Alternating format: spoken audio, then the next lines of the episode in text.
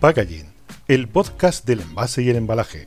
Presenta Juan Antonio Narváez, dirige Víctor Borrás.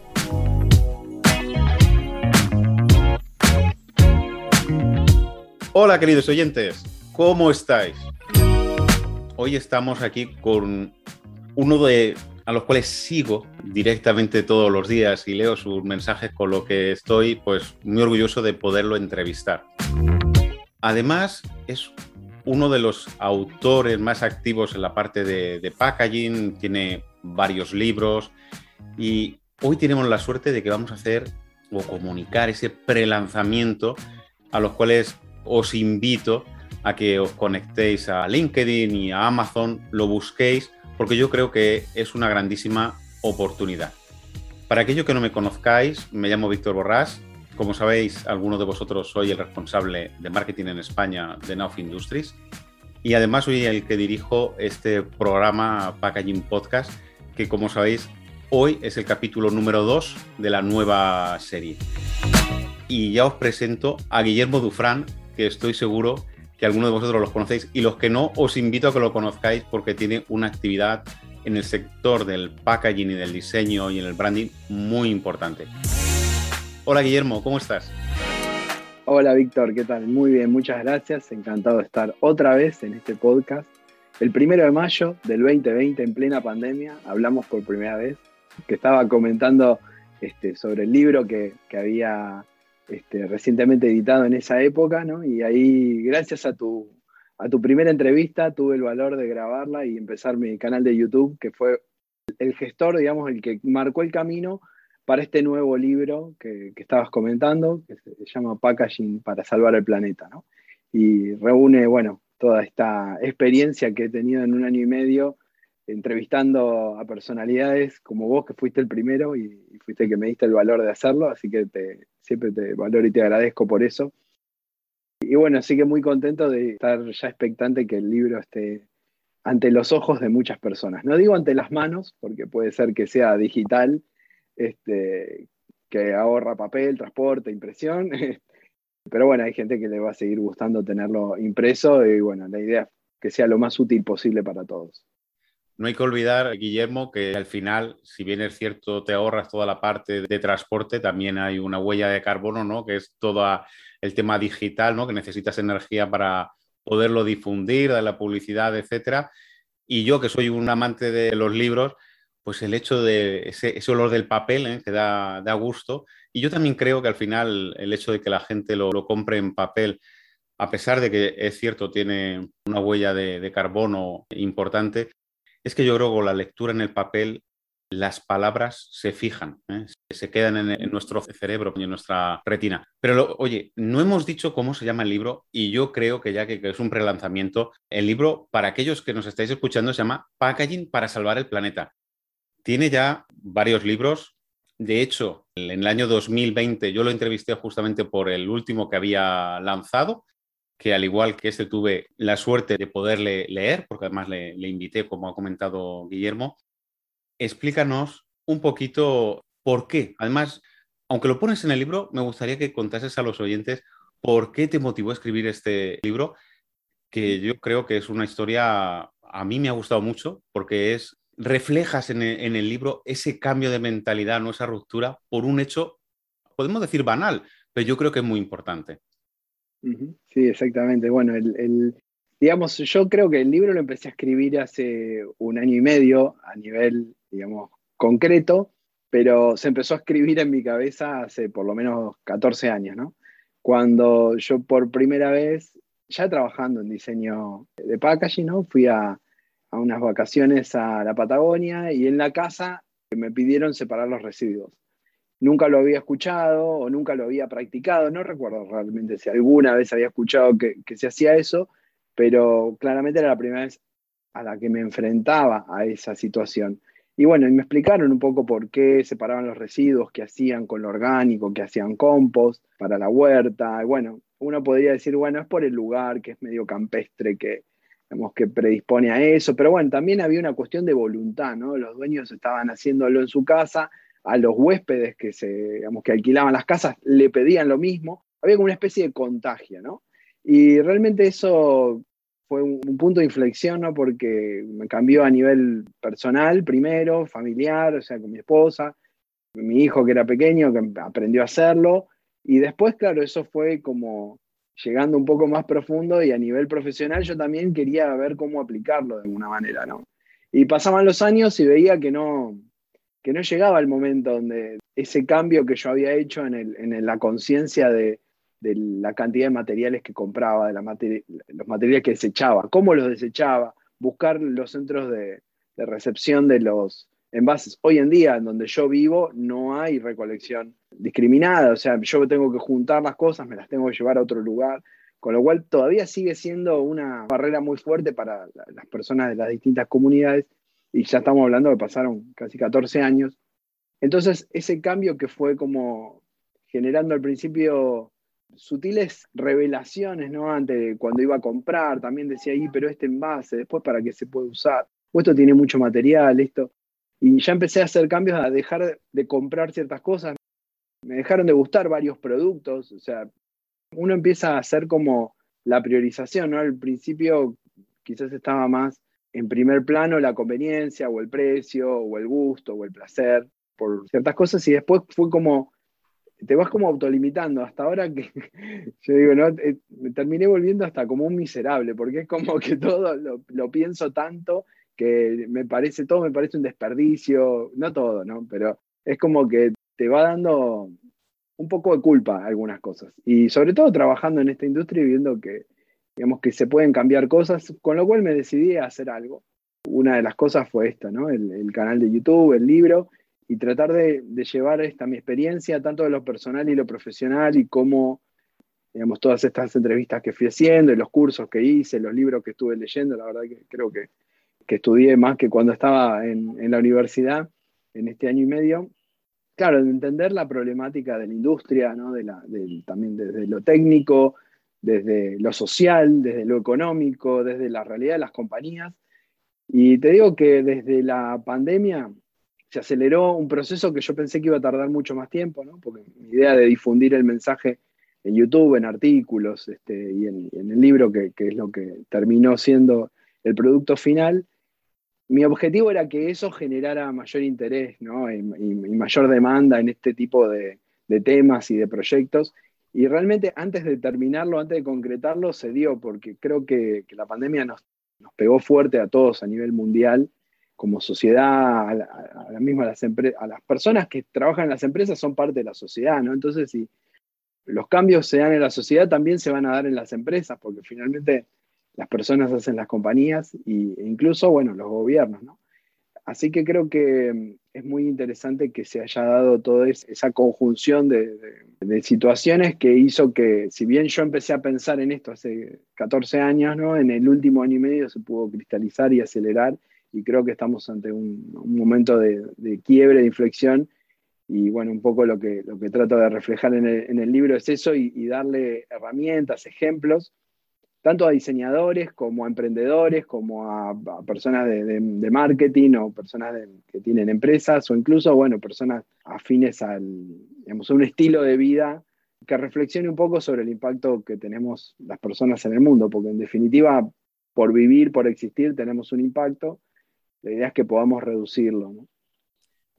Yo, además, a mí en el libro haces mención, no recuerdo el nombre de la tribu de indios de América, donde justamente se habla del concepto de sostenibilidad, ¿no? Que ahí en el, en el libro tienes un capítulo que invito a que lo leáis y lo releáis varias veces porque es importante el, concepto. De hecho, él ahora en la conversación, para aquellos que os guste este, este tema, ha ido hablando y, ha ido definiendo ¿eh? lo que es el concepto de sostenibilidad de una manera natural, ha ido hablando de, sociedad, de economía, de materiales, ¿eh?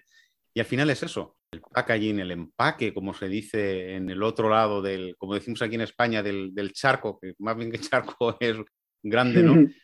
Y luego en el, en el libro y él lo, habéis visto, lo, ha estado contando, hay una cosa que me gustaría destacar porque sirve de ejemplo, pero no solamente de ejemplo a las empresas. De hecho, hay a mí una, empresa a las cuales eh, relata que personalmente pues, eh, me ha gustado, he entrado en su web, me he descargado incluso el informe que menciona en su libro, que es, eh, y no hago publicidad, de hecho, vuelvo a decir, y hago la anotación, porque él también lo deja muy claro, que no hay una, recuperación económica, ¿no? ninguna prestación económica de ninguna de las empresas que están reflejadas en este libro, sino ha sido propia labor de su investigación el poner todos y cada uno de esos ejemplos.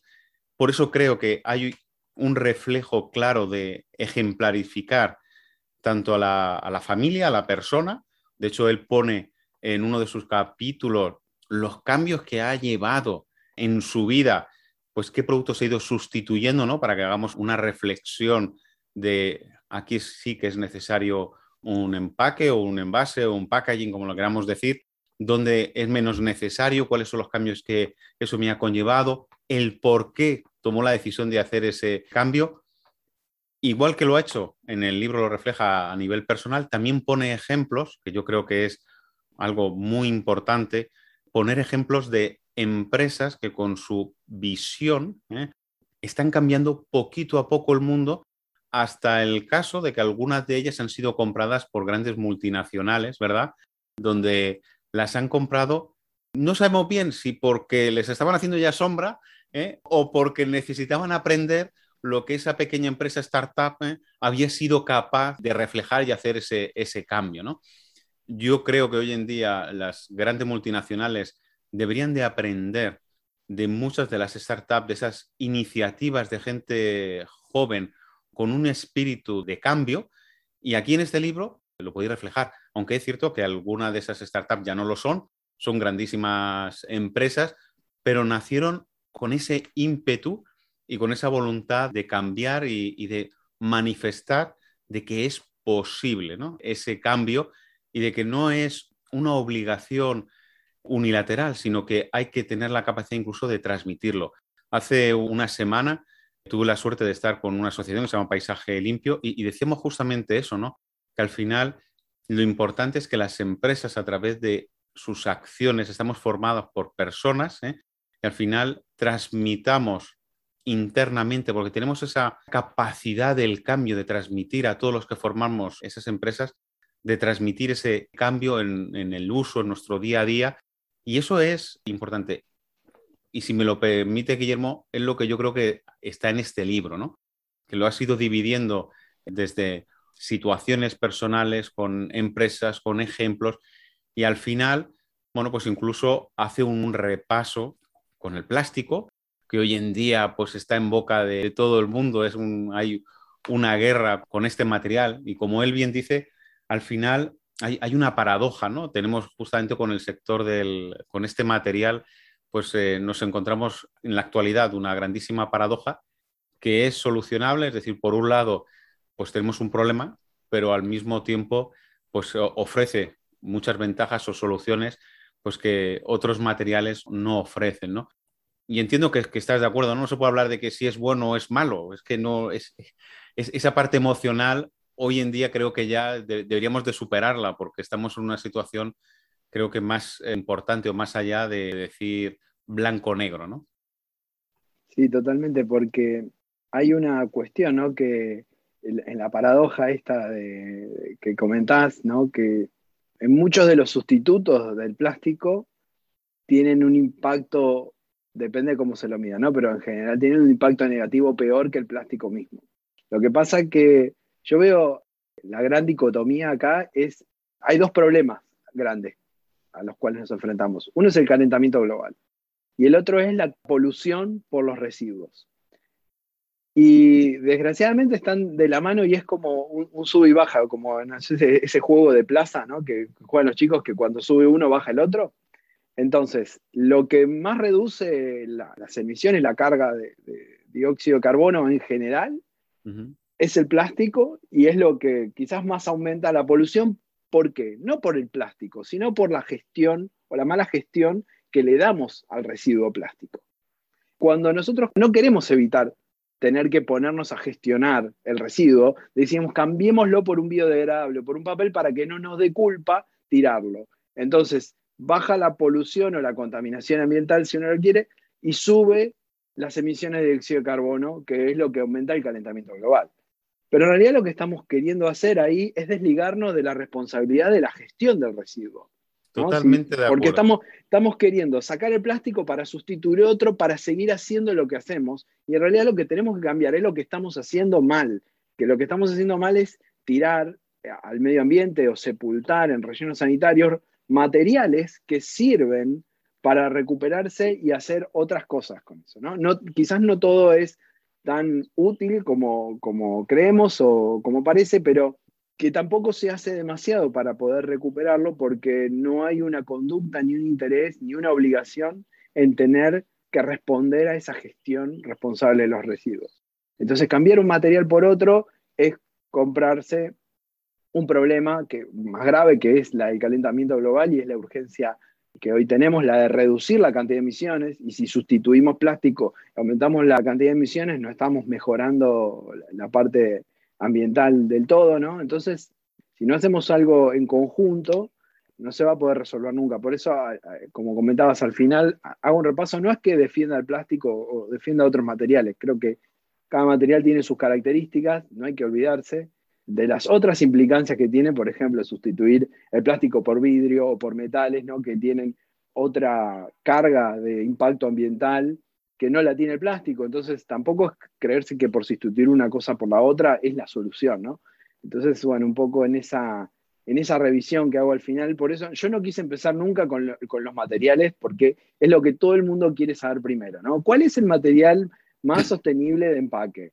Y eso es lo, que primero, digamos, le hago el spoiler, ¿no? Lo que le primero, creo que la primera frase del libro es, no existe el material sostenible.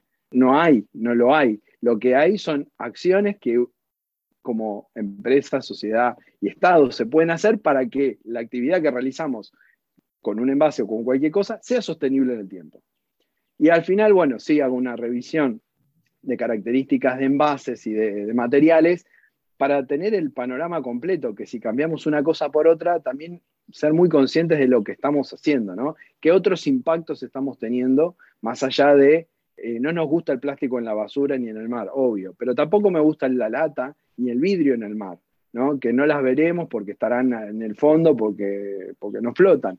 Pero tampoco queremos que haya en el mar otras cosas que no sean peces y agua, ¿no? Y agua salada. Entonces, este, ese es un poco el recorrido que, propone el libro es de pensar desde un cambio de mentalidad, dejar de pedirle que el envase o el material haga lo que todavía no estamos haciendo, que es esa parte de la disposición final o la reutilización, que es mucho más eficiente que el reciclaje. Después, bueno, todas esas estrategias que son bastante conocidas, ¿no? la de reducir, reutilizar, reciclar, Igual la del compostaje también por, porque los bioplásticos eh, eh, traen como mucha, mucho ruido, mucha confusión. Los bioplásticos es un tema con muchas aristas. Es muy complejo. Yo lo traté, de, lo traté de simplificar un poco a, que el, plástico, el bioplástico no es bueno de por sí. ¿no? También tiene que ver con la gestión. El, bioplástico no tiene que ser la herramienta para que nos desliguemos de lo que pasa cuando el, el envase ya no. Hay otra cosa, queridos oyentes, que puede parecer que el libro es, técnico. Os digo que no tiene nada que ver, todo lo contrario, es un libro que se lee muy sencillo, está escrito de tal manera que se lee mm, rápidamente, sobre todo si tienes eh, interés.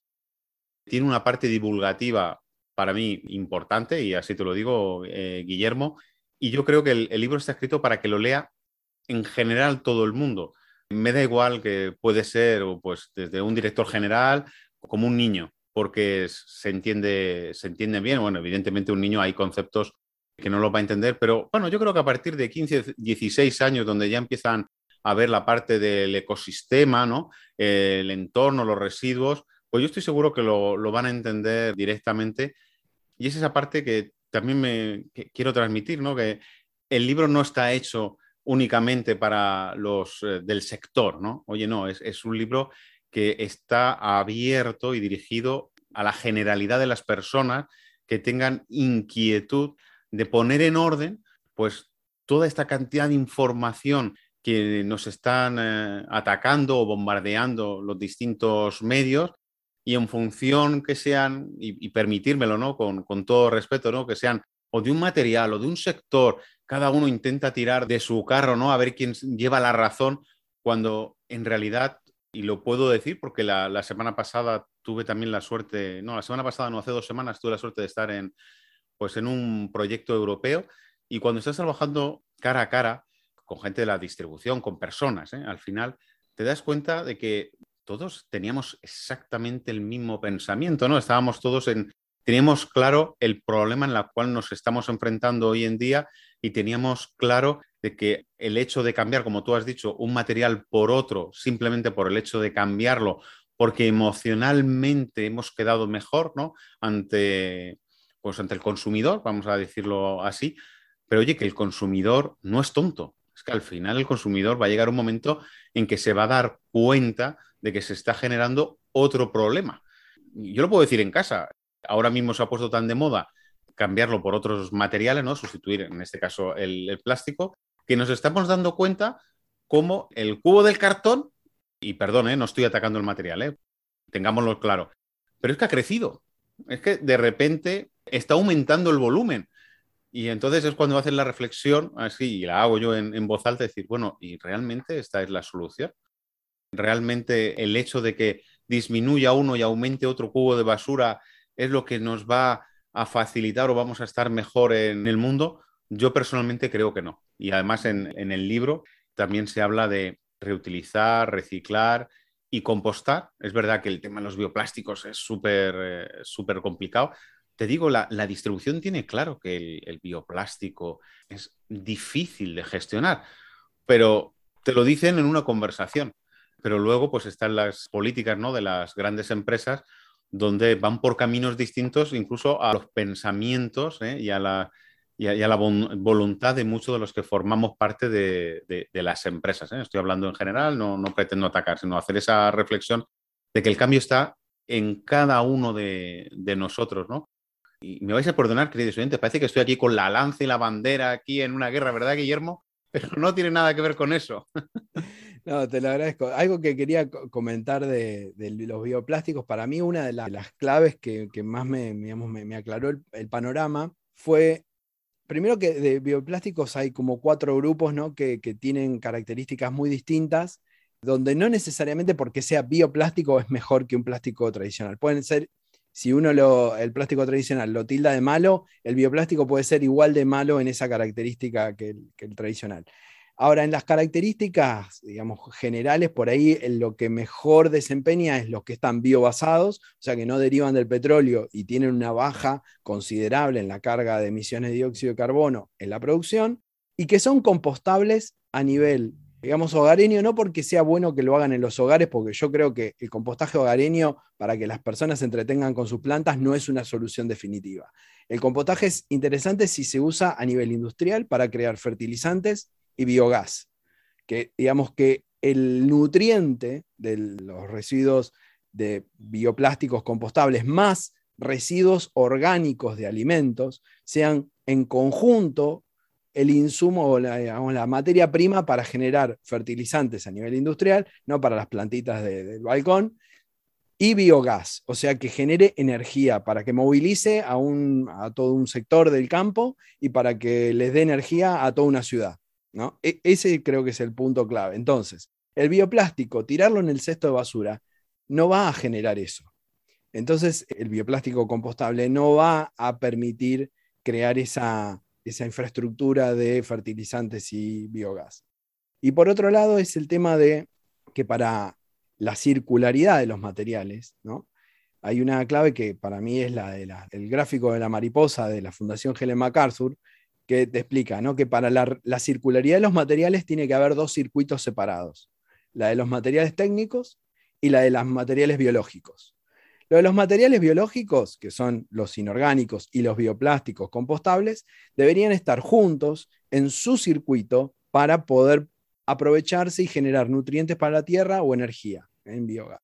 Y los materiales técnicos tienen que estar por otro lado para ser recuperados y poder fabricar nuevos objetos técnicos, no orgánicos, nuevos objetos técnicos con esos materiales. Ahora, si yo tengo una botella de PLA, de un material compostable, que luce igual a la de un material PET, ¿cómo hago para diferenciar un material del otro si tengo una botella de plástico aparentemente igual a la otra y no tengo que mezclar los circuitos. Ni la de PET se tiene que ir al circuito biológico, ni la de PLA tiene que ir al circuito técnico, porque cada una se contamina a la otra, ¿no? Porque en, los biológicos estábamos diciendo, vamos a hacer fertilizantes para sembrar alimentos, que después son los que vamos a consumir, no le tenemos que mezclar materiales técnicos que no son de ahí, son solo los biológicos. Y por el otro lado, en los materiales técnicos, no le podemos incorporar materiales biológicos o de origen biológico, como los bioplásticos, porque estamos contaminando esas materias primas para crear nuevos objetos. Entonces, para mí ahí es clarísimo. Si nos empezamos a confundir entre materiales técnicos y biológicos, y los bioplásticos tienen la característica de ser idénticos prácticamente a los materiales técnicos, ahí empieza a generar el, ruido y esta confusión y no va a ser posible darle la circularidad separada a cada uno de los, de los materiales.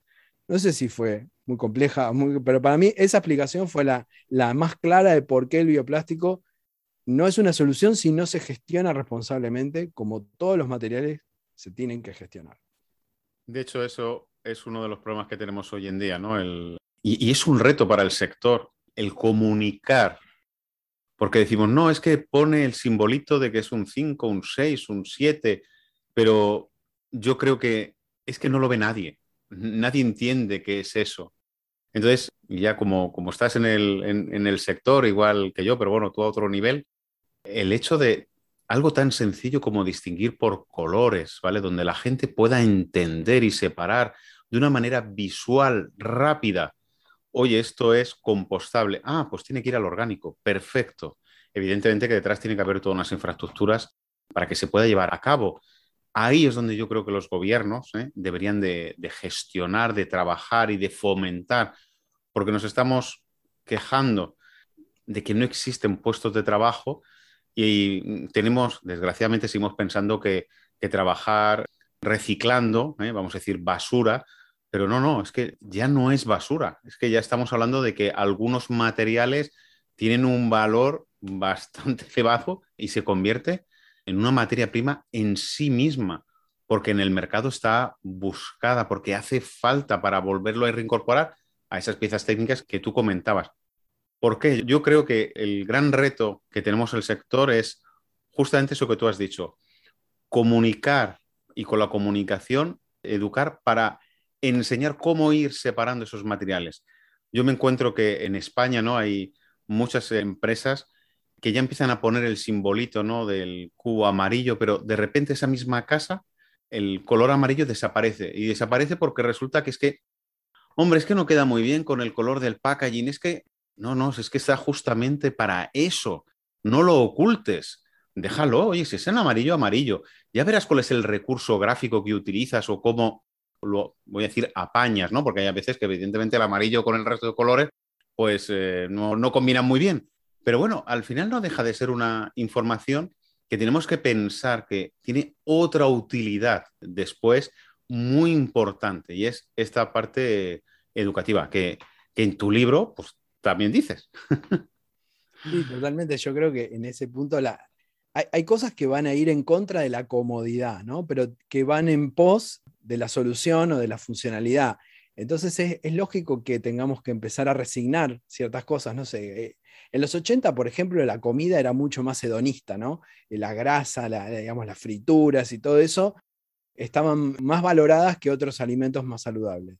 Y en los 90, ya para el 2000, hay una tendencia de alimentación completamente distinta. Y uno podría decir, ah, pero a mí me siguen gustando el huevo frito con las patatas fritas y, todo, y todas las comidas calóricas, pero uno después empieza a saber, bueno, sí, pero si eso no me hace bien, entonces ya te empieza a dejar de gustar o empezás a dejar de preferirlo y ya no lo sufrís, porque sabes que por un cambio que al final te beneficia. Y yo creo que en este punto estamos en lo mismo, en esa construcción de, bueno, entender, por ejemplo, ¿no? lo de las botellas sin color. Hace unos años, no, por el patrimonio del color marcario, la diferenciación en punto de venta. Sí, pero si hacemos todas las botellas transparentes y eso hace que sean más fáciles de, reciclar o de recoger material transparente para volver a hacer lo mismo y no tener que andar diferenciando por color, decías, bueno, la verdad que es una mejora. Entonces, ¿qué preferís? ¿Seguir teniendo esa diferenciación cromática y esa oportunidad o estar haciendo una mejora para que el envase no termine desechado porque es difícil encontrar otra botella de ese mismo color y al final no se haga nada con ello. Entonces ahí están un poco estas, pros y contras y estas ganancias que eh, obvio que van a ser difíciles de instaurar, pero es como me pasó a mí al principio, ¿no? Yo por ahí consumía cierto producto y en un momento dejé de consumirlo porque digo, no me gusta más esto porque no me gusta el envase con el que viene o porque sé que el material en el que está es difícil de separar o no se puede reciclar. El desodorante, por ejemplo. El desodorante aerosol. Yo me acuerdo que de, pequeño mi mamá me compraba un desodorante en crema que venía en un envase de vidrio. Y en un momento en la adolescencia lo odié y me volví al aerosol como, y como que era la, digamos, la, presentación que más me convenía a mí, que más cómoda me quedaba. Y yo hace unos años que dejé de usarlo y ahora no lo puedo ni ver el, aerosol. Y no me molesta usarlo en crema. Y porque sé que prefiero no sé si, o sea, con mi cambio no quiero decir que esto está bien o está mal y hay que hacer esto. A mí me pasó eso. Yo ya no lo puedo cambiar, no lo puedo ver de otra forma. Entonces, digamos, para mí el beneficio que me trae o que trae al ambiente, a la sociedad, el desodorante en crema, porque es más pequeño, porque tiene un solo material, porque ocupa menos, porque es más eficiente en el transporte, para mí eso es más importante que mi comodidad en el aerosol, porque al final el beneficio del, del desodorante lo tengo igual, o sea, no, no tengo olor a, chivo y digamos, tengo un perfume que me agrada y lo consumo de una manera que, creo que es más adecuada. Entonces, el cambio es ese, ¿no? Que cuando uno cambia la percepción, ya después no hay una vuelta atrás y que uno lo hace un poco, no solo por uno, ¿no? Sino por el, por el otro. Y eso también es lo que menciono también al comienzo, ¿no? Que la sostenibilidad no es nada más la eliminación de los residuos, que era lo que yo pensaba al comienzo cuando por primera vez separé los residuos pensaba que la sostenibilidad tenía que ver con eliminar el residuo del envase. Es también el, impacto social y económico que generamos en nuestra actividad, y cómo el envase o las empresas ¿no? que generan productos con envases tienen la, también la posibilidad de impactar positivamente en la comunidad y no solo por el tema de los residuos, que un poco los, de los ejemplos que vos comentabas, ¿no? de Oldly, de, de Seven Generation o de Tony Chocolonely, que, tienen un, muy bueno, el de Seventh Generation es muy bueno.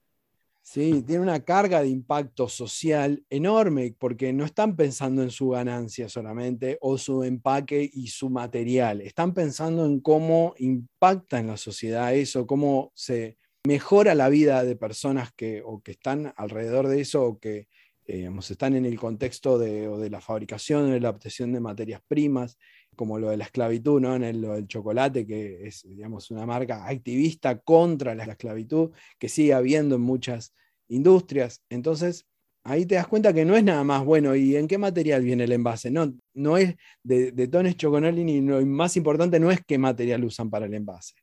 Lo más importante es por qué causa están luchando y es una causa social que impacta en la vida de miles de personas que muestran la realidad de los que no se ocupan de esto, ¿no? Entonces no es solamente el tratamiento del envase o del residuo, ¿no? sino como, ¿qué es lo que, digamos, Seven Generation lo trae de, esto de los, eh, de los aborígenes que pensaban en la séptima generación que los iba a preceder, qué mundo se iban a encontrar esa, esa generación, ¿no? Y todas las decisiones que ellos tomaban eran en función de favorecer a esa séptima generación y en 1984, 87, creo que con el informe Brundtland, que digamos, lo pone en palabras, el desarrollo sostenible es el que tiene en cuenta el impacto económico, social y ambiental. O sea, las, tres van de la mano. Y en algún punto a mí me gusta pensar esto, ¿no? que las empresas que tienen esta impronta de ser no las mejores del mundo, sino las mejores para el mundo, es que la actividad económica que tienen y el lucro es el vehículo para poder aportar algo bueno a la sociedad. No es amor al arte, no es ONG. Es una empresa que hace sus negocios, que tienen que ser económicamente viables, porque si no, no va a perdurar en el tiempo, y que esa actividad comercial con la que ellos lucran es la que permite aportar algo bueno para la sociedad. Entonces ahí creo que es donde, donde realmente cierra, porque no es beneficencia, no es, eh, digamos, las empresas, estas que yo pongo acá en el, libro no, no, son ONG, no son eh, empresas de, ayuda humanitaria, pero mediante su acción económica consideran cómo impactan el ambiente y en las personas y lo involucran en su actividad comercial. Y eso hace que, a diferencia de por ahí otra como Brudo, ¿no? otra cervecera que no tiene en cuenta eso, esta sí lo tiene en cuenta. Entonces, si todas tuviesen en cuenta eso, también habría una mejora en el mundo, en el ambiente, en la sociedad, mucho más grande y no con el esfuerzo de una sola empresa. Por eso también lo de las regulaciones, las leyes son importantes porque si no con la voluntariedad cada uno hace lo que quiere, lo que puede, pero nunca va a ser el cambio masivo que necesitamos, que implica en gran parte un cambio de comportamiento, tanto en lo cotidiano como en lo profesional. Yo siempre digo ¿no? que ahora no tenemos que hacer webinars y workshops para decir está mal matar y robar. Ya lo sabemos. ¿no? Entonces, pero sí tenemos que hacer workshops y, webinars para decir no tiren la basura en cualquier lado, hay que separar. ¿no? Pero un día eso va a ser parte de la educación, de la ética, de la conducta nuestra, y no lo vamos a tener que aclarar. Y cuando no lo tengamos que aclarar, las personas en las empresas lo van a hacer porque lo saben, no porque lo estudiaron, sino porque lo tienen incorporado, porque es su manera de ser. Así como sabemos que no está bien hacer otras cosas en las que ya acordamos hace mucho tiempo. Yo creo que ahora estamos acordando qué cosas son las que, que tenemos que hacer, qué es lo que está bien, qué es lo que no está bien, y eso va a generar un cambio de conducta. Pues Guillermo, yo espero que así sea. Además, en días pasados han habido unas cuantas manifestaciones por el clima, ¿no? que, que han salido en los distintos medios. Y creo que nos ha faltado estar nosotros ahí, nosotros en esas manifestaciones y transmitir lo, lo, que hemos ido contando hoy en, el, en este capítulo de Packaging Podcast. Me gustaría que dijeses qué le gustaría transmitir a alguien que ahora mismo fuese a, a leer el libro, ¿vale? Como conclusión, ¿no? ¿Qué, ¿Qué crees que lo que le va a aportar. Es verdad que no lo ha sido, no lo ha sido contando a lo largo de esta media hora larga que estamos aquí los dos conversando y muy amigablemente, pero el hecho de, oye, cuando leas este libro, piensa en esto, ¿no? Eso es lo que, no sé, me gustaría para que sirviese de, reflexión para todos aquellos que, van a, comprar o adquirir el, libro. Bien, excelente.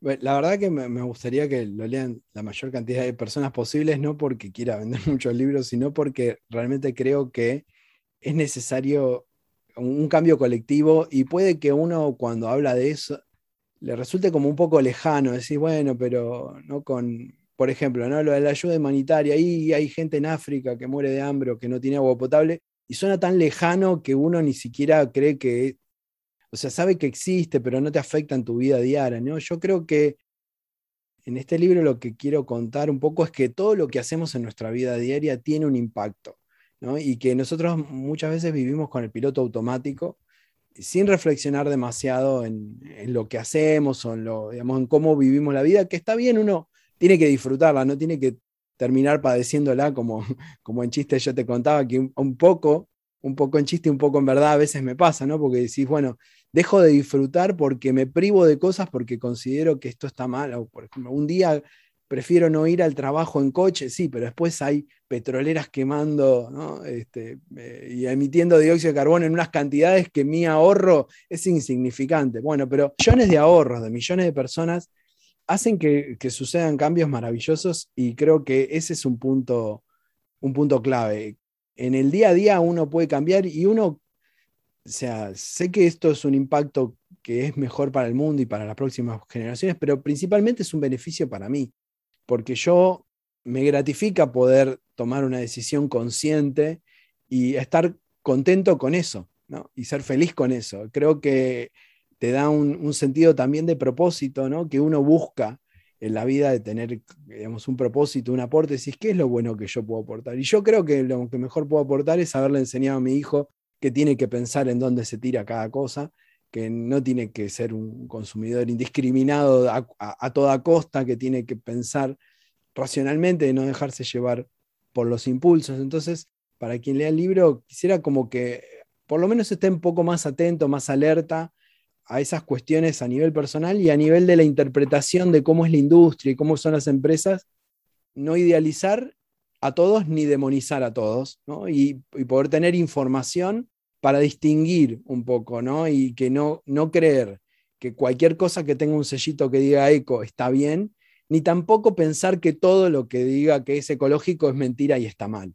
¿no? Que un poco tener esa apertura para no estar ni en un extremo ni en el otro, porque a mí me costó bastante al principio cuando, cuando hablaba con muchas personas ¿no? que estaban o que todo estaba bien o que todo estaba mal, y digo, tiene que haber algo en el medio, ¿no? No, no puede ser que sea todo tan extremo, ¿no? Y bueno, eh, y estos casos, como la de las empresas que fui contando, obviamente que van a tener sus claros y oscuros, ¿no? En, algunas redes ya encontré que, no sé, que a Brewdog había empleados que decían que los maltrataban psicológicamente, Oldley que le hizo juicio a una pequeña granja de Inglaterra porque tiene un color parecido y decían, bueno, se le fue toda la sostenibilidad de, su mensaje porque ataca a pequeños productores. Bueno, todas van a tener sus pros y sus contras, bueno, Seven Generation incluso también, que algunos los nombro, pero lo bueno es poder tener información para entender qué es lo bueno y qué no es lo tan bueno y que uno pueda tener la, la libertad de elegir conscientemente, porque al final las empresas hacen lo que, lo que hacemos los consumidores, que somos todos, ¿no? Lo que queremos los consumidores es lo que nos dan las compañías. A veces no sabemos que hay otra cosa mejor y bueno, un poco la idea de, ofrecer esta información es saber qué otras cosas hay para tomar decisiones y el mercado se va a ir adaptando a nivel de los comportamientos humanos. Como contaba en el libro, cuando era chico mi abuela me mandaba con una bolsa a hacer los mandados porque el almacenero y el verdulero no daban bolsa con el tiempo me fui acostumbrando a no llevarla más porque ya te la daban y no, no era necesario. Y ahora de grande me pasó al revés. no pido que no me den bolsa porque la llevo yo. Entonces yo creo que e, esos cambios son, son posibles. ¿no? Estamos hablando en, en, una vida humana. Mía no son millones de años que estuvimos esperando. En una vida humana que es la mía, en 43 años, cambié tres veces ese comportamiento y lo podría seguir cambiando, evidentemente. ¿no?